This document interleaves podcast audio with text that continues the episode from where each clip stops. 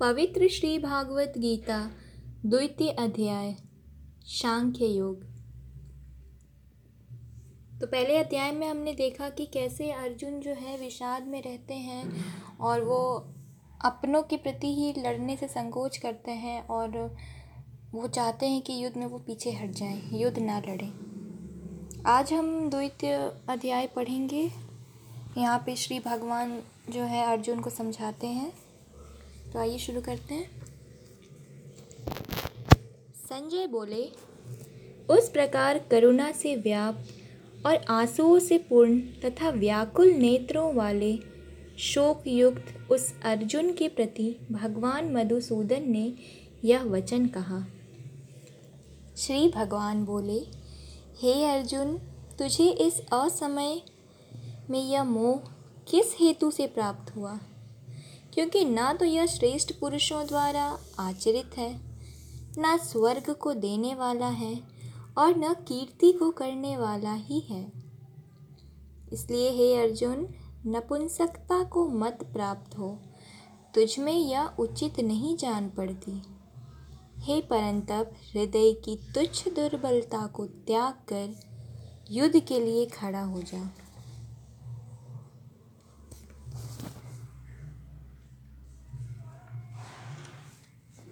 अर्जुन बोले, हे मधुसूदन, मैं रणभूमि में किस प्रकार बाणों से भीष्म पितामह और द्रोणाचार्य के विरुद्ध लड़ूँगा? क्योंकि हे हरिसूदन, वे दोनों ही पूजनीय हैं।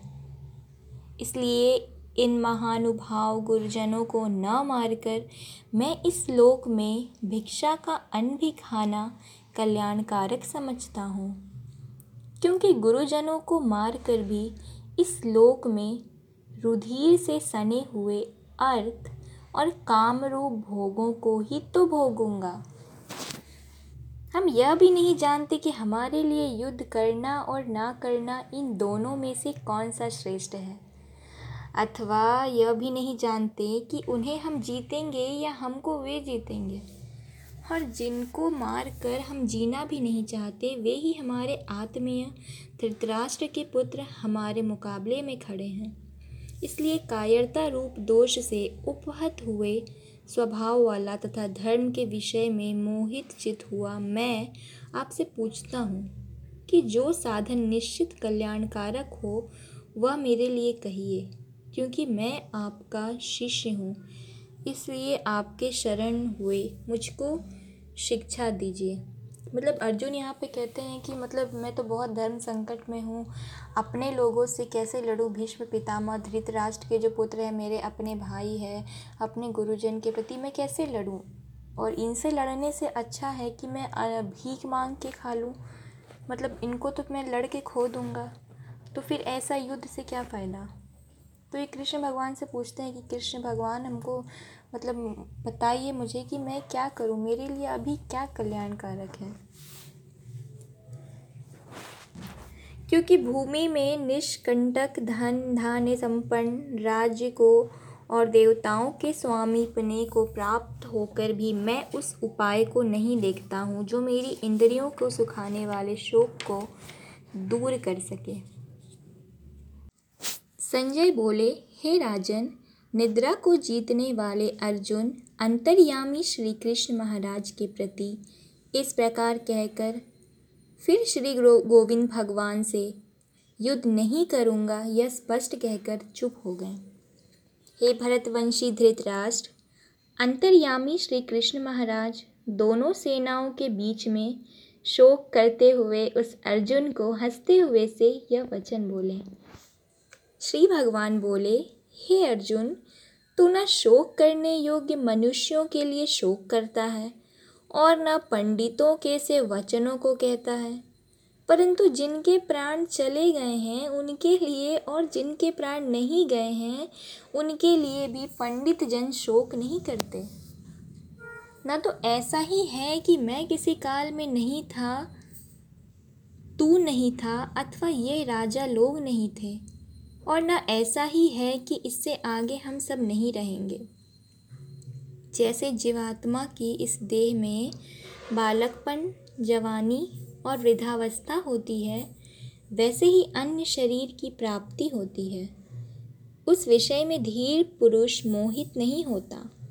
हे कुंती पुत्र, सर्दी, गर्मी और सुख दुख को देने वाले इंद्रिय और विषयों के संयोग तो उत्पत्ति विनाशील और अनित्य है। इसलिए हे भारत, उनको तू सहन कर। भारत यहाँ पे अर्जुन को बोला जा रहा है।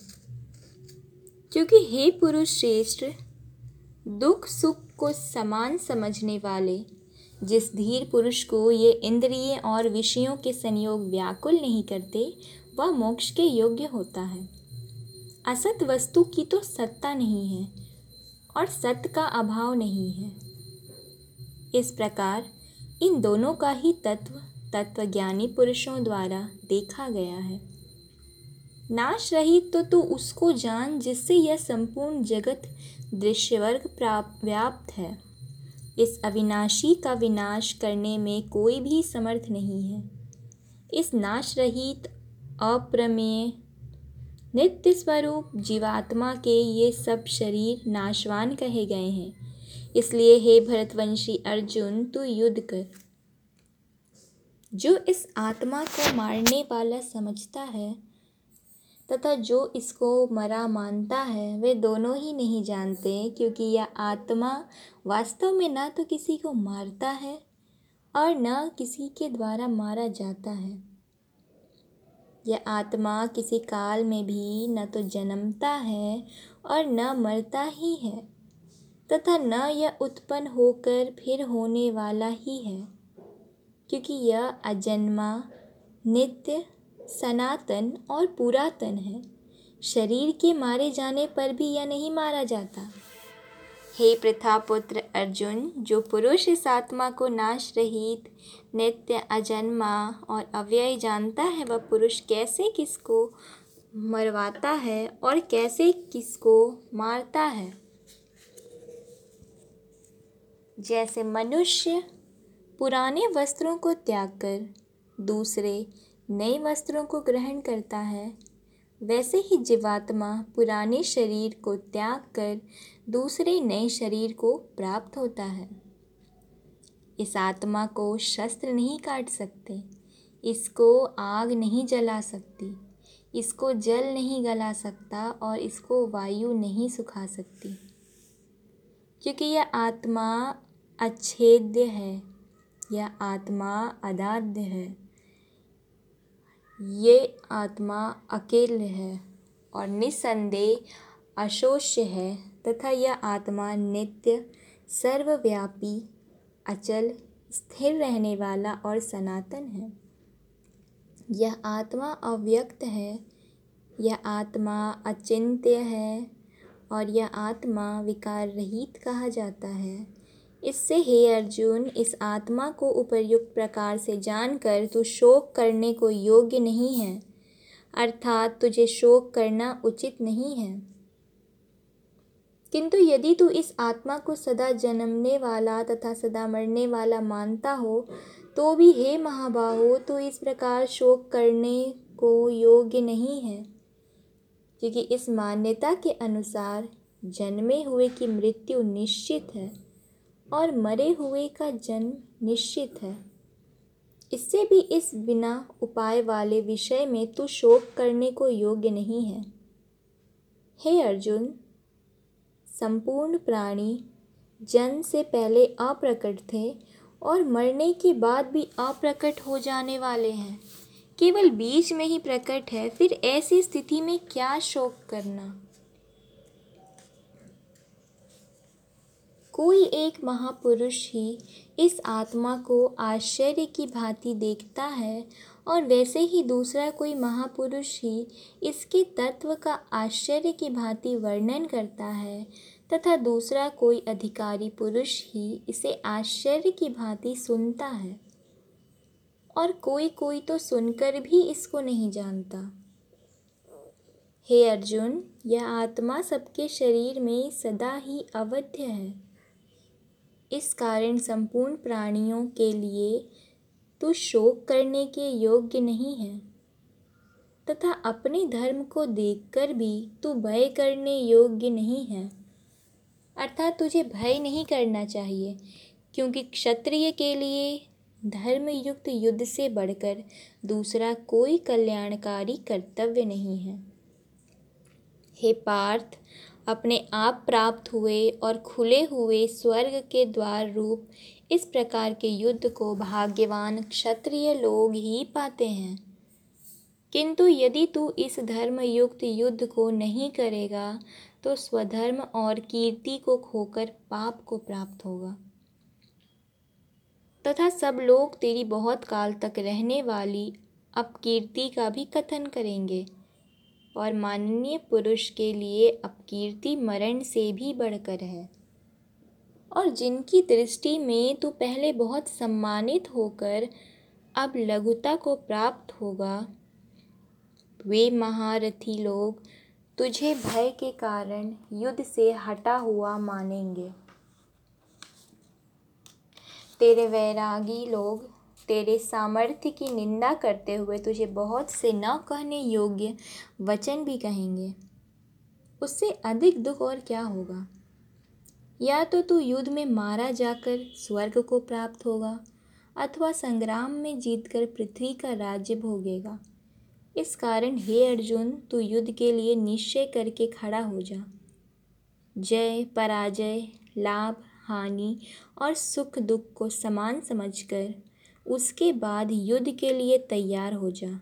इस प्रकार युद्ध करने से तू पाप को नहीं प्राप्त होगा।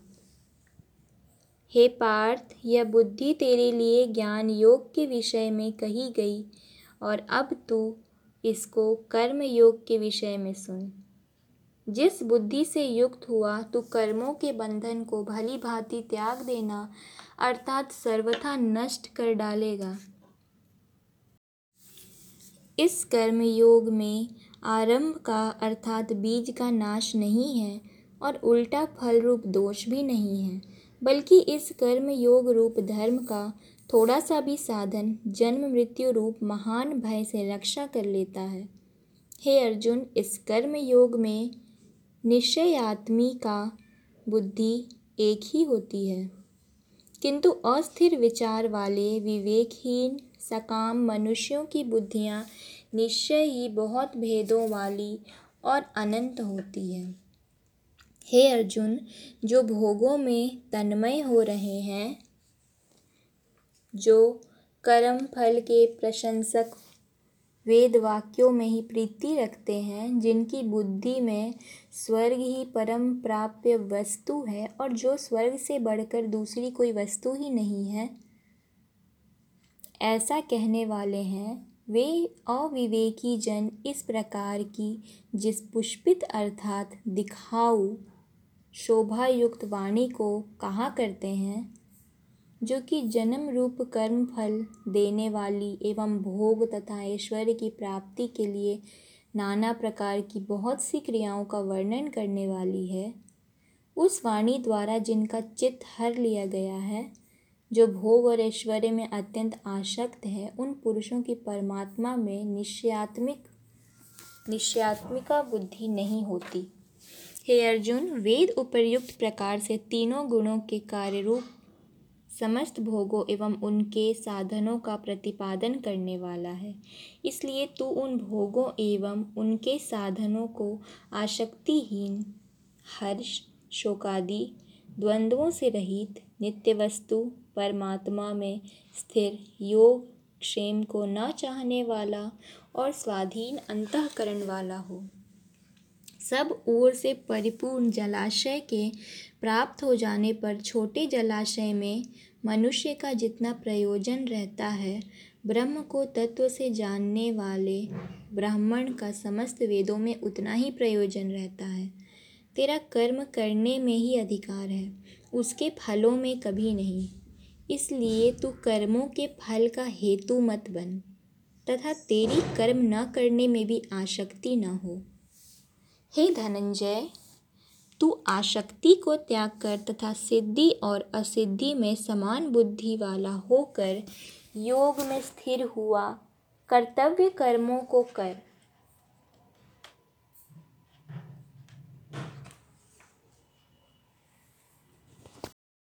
इस समत्व रूप बुद्धि योग से सकाम कर्म अत्यंत ही निम्न श्रेणी का है। इसलिए हे धनंजय, तू समबुद्धि में ही रक्षा का उपाय ढूंढ। अर्थात बुद्धि योग का ही आश्रय ग्रहण कर, क्योंकि फल के हेतु बनने वाले अत्यंत दीन हैं। समबुद्धि युक्त पुरुष पुण्य और पाप दोनों को इसी लोक में त्याग देता है और उनसे मुक्त हो जाता है। इससे तू समत्व रूप योग में लग जा। या समत्व रूप योग ही कर्मों में कुशलता है, अर्थात कर्म बंधन से छूटने का उपाय है। क्योंकि सम बुद्धि से युक्त ज्ञानी जन कर्मों से उत्पन्न होने वाले फल को त्याग कर जन्म रूप बंधन से मुक्त हो निर्विकार परम पद को प्राप्त हो जाते हैं।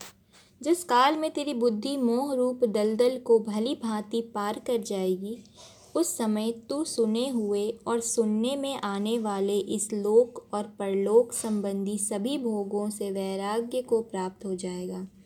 भांति भांति के वचनों को सुनने से विचलित हुई तेरी बुद्धि। जब परमात्मा में अचल और स्थिर ठहर जाएगी, तब तू योग को प्राप्त हो जाएगा, अर्थात तेरा परमात्मा से नित्य संयोग हो जाएगा।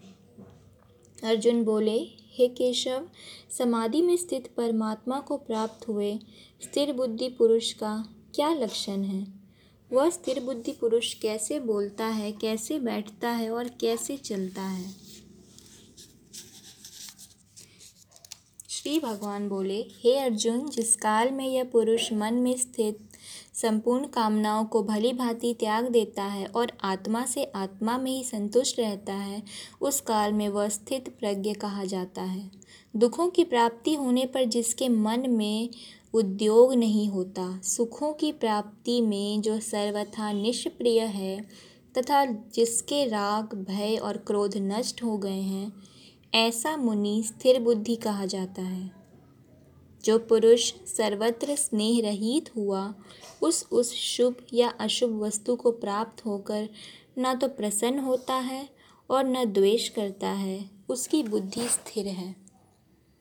और कछुआ सब ओर से अपने अंगों को जैसे समेट लेता है, वैसे ही जब यह पुरुष इंद्रियों के विषयों से, इंद्रियों को सब प्रकार से हटा लेते हैं तब उसकी बुद्धि स्थिर है, ऐसा समझना चाहिए। इंद्रियों के द्वारा विषयों को ग्रहण न करने वाले पुरुष के भी केवल विषय तो निवृत्त हो जाते हैं, परंतु उनमें रहने वाली आसक्ति निवृत्त नहीं होती। इस स्थित प्रज्ञ पुरुष की तो आसक्ति भी परमात्मा का साक्षात्कार करके निवृत्त हो जाती है। हे अर्जुन आसक्ति का नाश न होने के कारण ये प्रमर्थ प्रमथन स्वभाव वाली इंद्रियाँ यत्न करते हुए बुद्धिमान पुरुष के मन को भी बलात् धर लेती है। इसलिए साधक को चाहिए कि वह संपूर्ण इंद्रियों को वश में करके समाहित चित हुआ, मेरे परायण होकर ध्यान में बैठे, क्योंकि जिस पुरुष की इंद्रियाँ वश में होती है, उसकी बुद्धि स्थिर हो जाती है।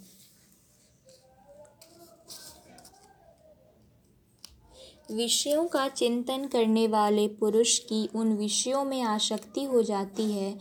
आसक्ति से उन विषयों की कामना उत्पन्न होती है और कामना में विघ्न पड़ने से क्रोध उत्पन्न होता है। क्रोध से अत्यंत मूढ़ भाव उत्पन्न हो जाता है। मूढ़ भाव से स्मृति में भ्रम हो जाता है। स्मृति में भ्रम हो जाने से बुद्धि अर्थात ज्ञान शक्ति का नाश हो जाता है। और बुद्धि नाश हो जाने से यह पुरुष अपनी स्थिति से गिर जाता है। परंतु अपने अधीन किए हुए अंतःकरण वाला साधक अपने वश में ही हुई राग द्वेष से रहित इंद्रियों द्वारा विषयों में विचरण करता हुआ अंतःकरण की प्रसन्नता को प्राप्त होता है। अंतःकरण की प्रसन्नता होने पर इसके संपूर्ण दुखों का अभाव हो जाता है और इस प्रसन्न चित्त वाले कर्मयोगी बुद्धि शीघ्र ही सब ओर से हटकर एक परमात्मा में ही भली भांति स्थिर हो जाती है।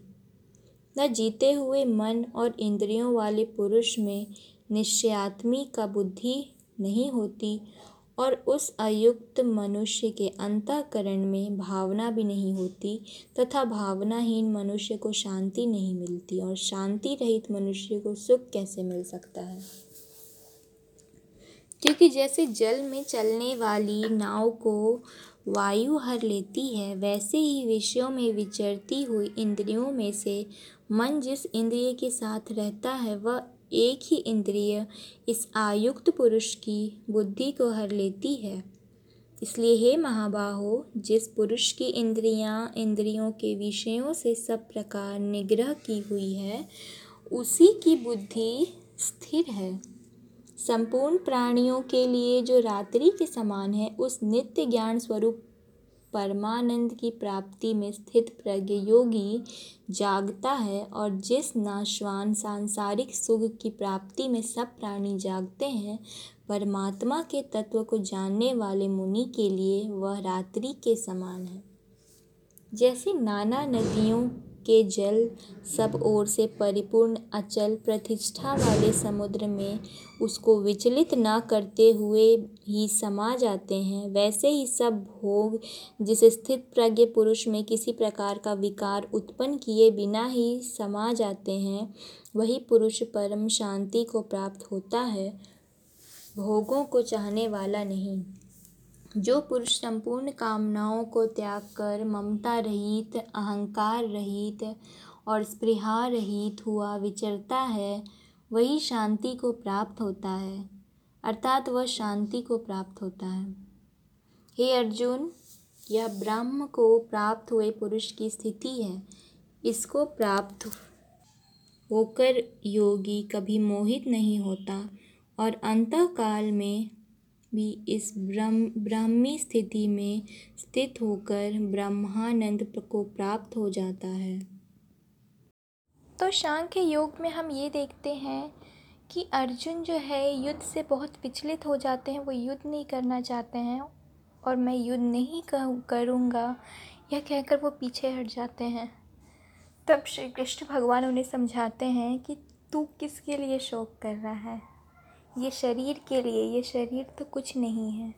शरीर तो आज है, कल नहीं होगा। कल ये गल जाएगा, सड़ जाएगा। जो होता है वो सिर्फ़ और सिर्फ़ आत्मा होता है। क्योंकि आत्मा को ना तो हम जला सकते हैं, ना तो हम मार सकते हैं, ना ही हम काट सकते हैं, ना ही उसको वायु उड़ा सकती है।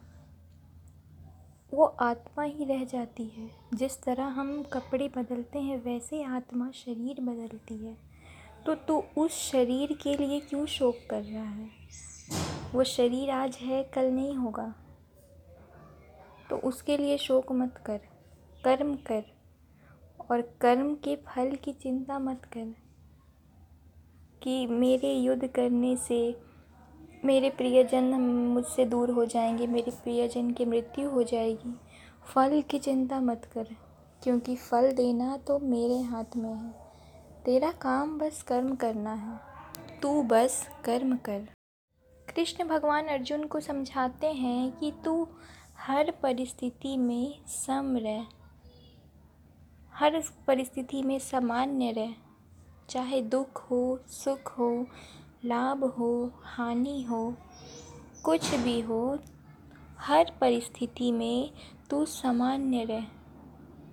ये उपदेश देते हैं, श्री कृष्ण भगवान अर्जुन को और युद्ध करने के लिए प्रेरित करते हैं।